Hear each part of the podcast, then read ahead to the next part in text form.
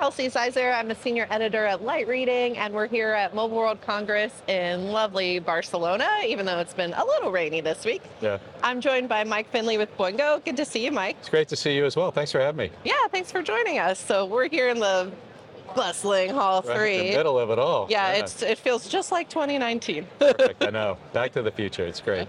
so what's new with Boingo in terms of uh, airport deployments? What do you have going on there? There's so much going on. We've had a lot of activity at uh, New York airports.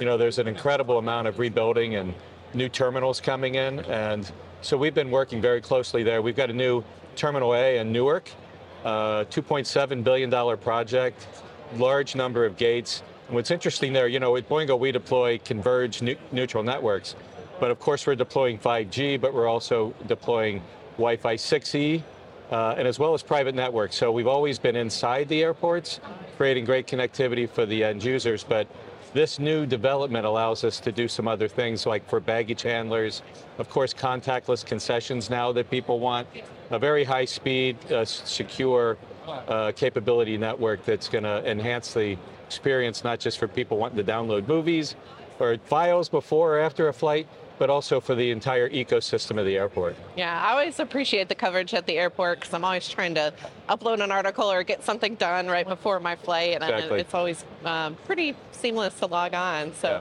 that's helpful. great. Thank you. Um, what are some other new uh, deployments that you're working on? Well, there's one that's it's it's super cool. It's been going on a long time. There's a new tunnel. It's called Grand Central Madison.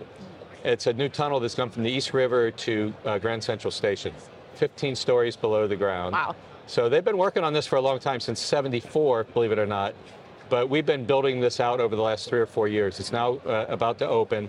So it's just incredible new uh, train station. There'll be connectivity all along the ride for New Yorkers uh, and everybody that's coming through there. So that's one of the largest projects, infrastructure projects in the country.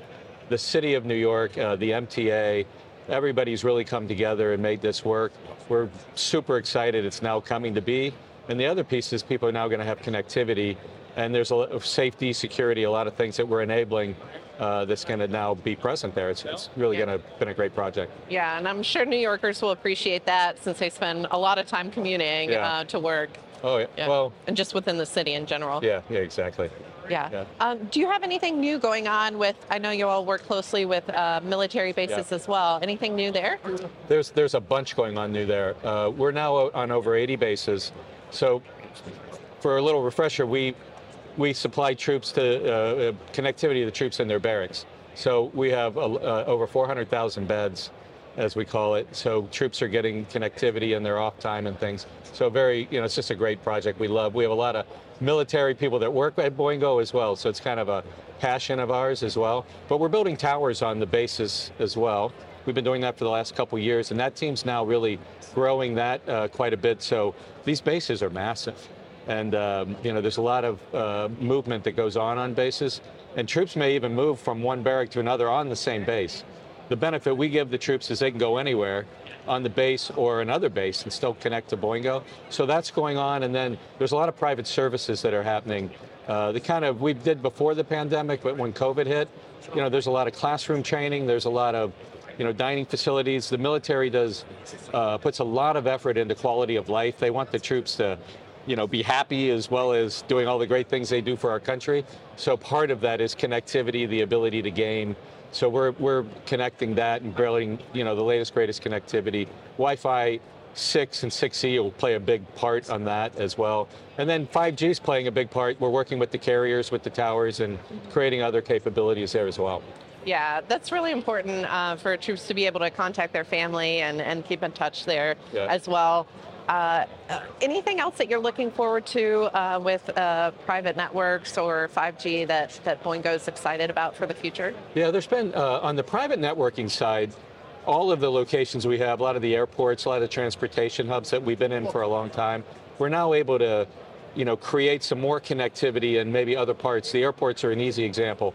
Out on the tarmac, the baggage handlers, you know, you, you want to have connectivity there, but the airports and the venues also want the information and the data that can come from that so they can keep improving their services.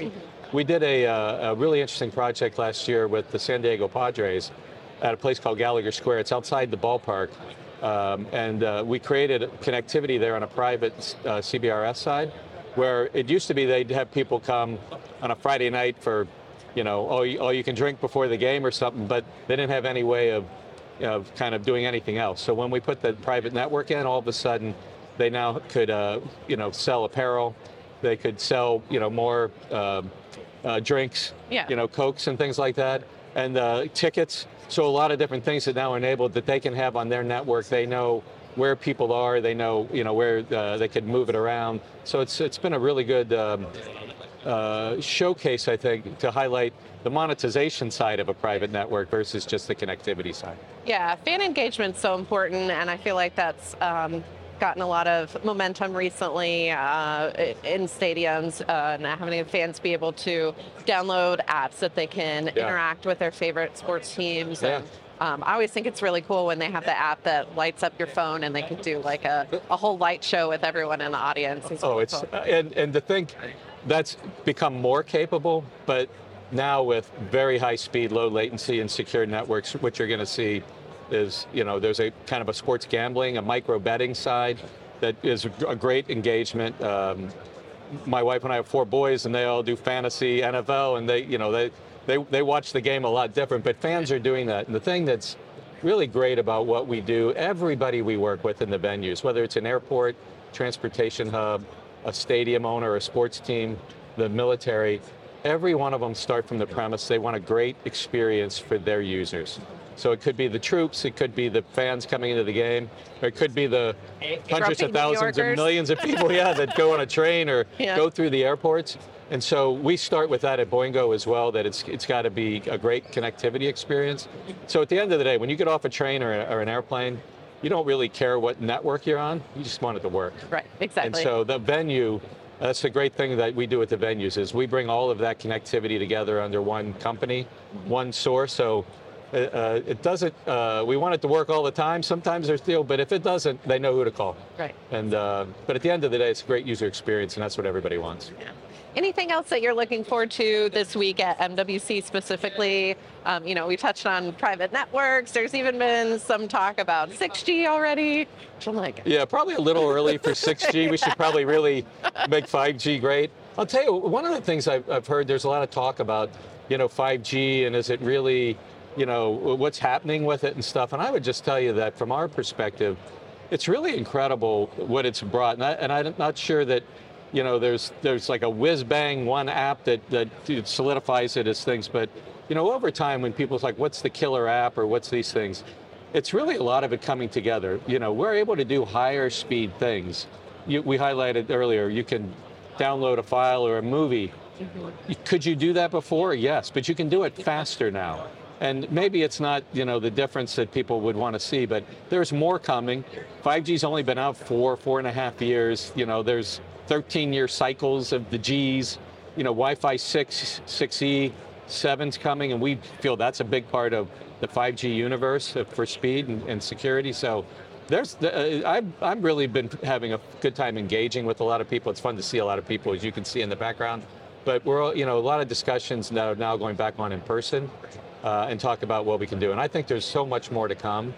Um, but, you know, look, autonomous cleaning uh, in, in these big venues. I mean, COVID brought a lot of stuff that could I borrow that from my house? Do you think? yeah, we, I think we'd all like it. Yeah, but but but you know there are little things that COVID kind of brought forward that we all talked about: telehealth, contactless concessions, you know, autonomous cleaning, uh, wireless autonomous uh, manufacturing floors.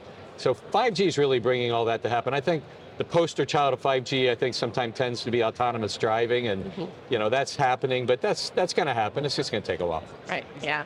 Well, thanks so much, Mike. It was a pleasure um, catching up with you, and I hope you enjoy the rest of the show. Thank you for having me. Appreciate it.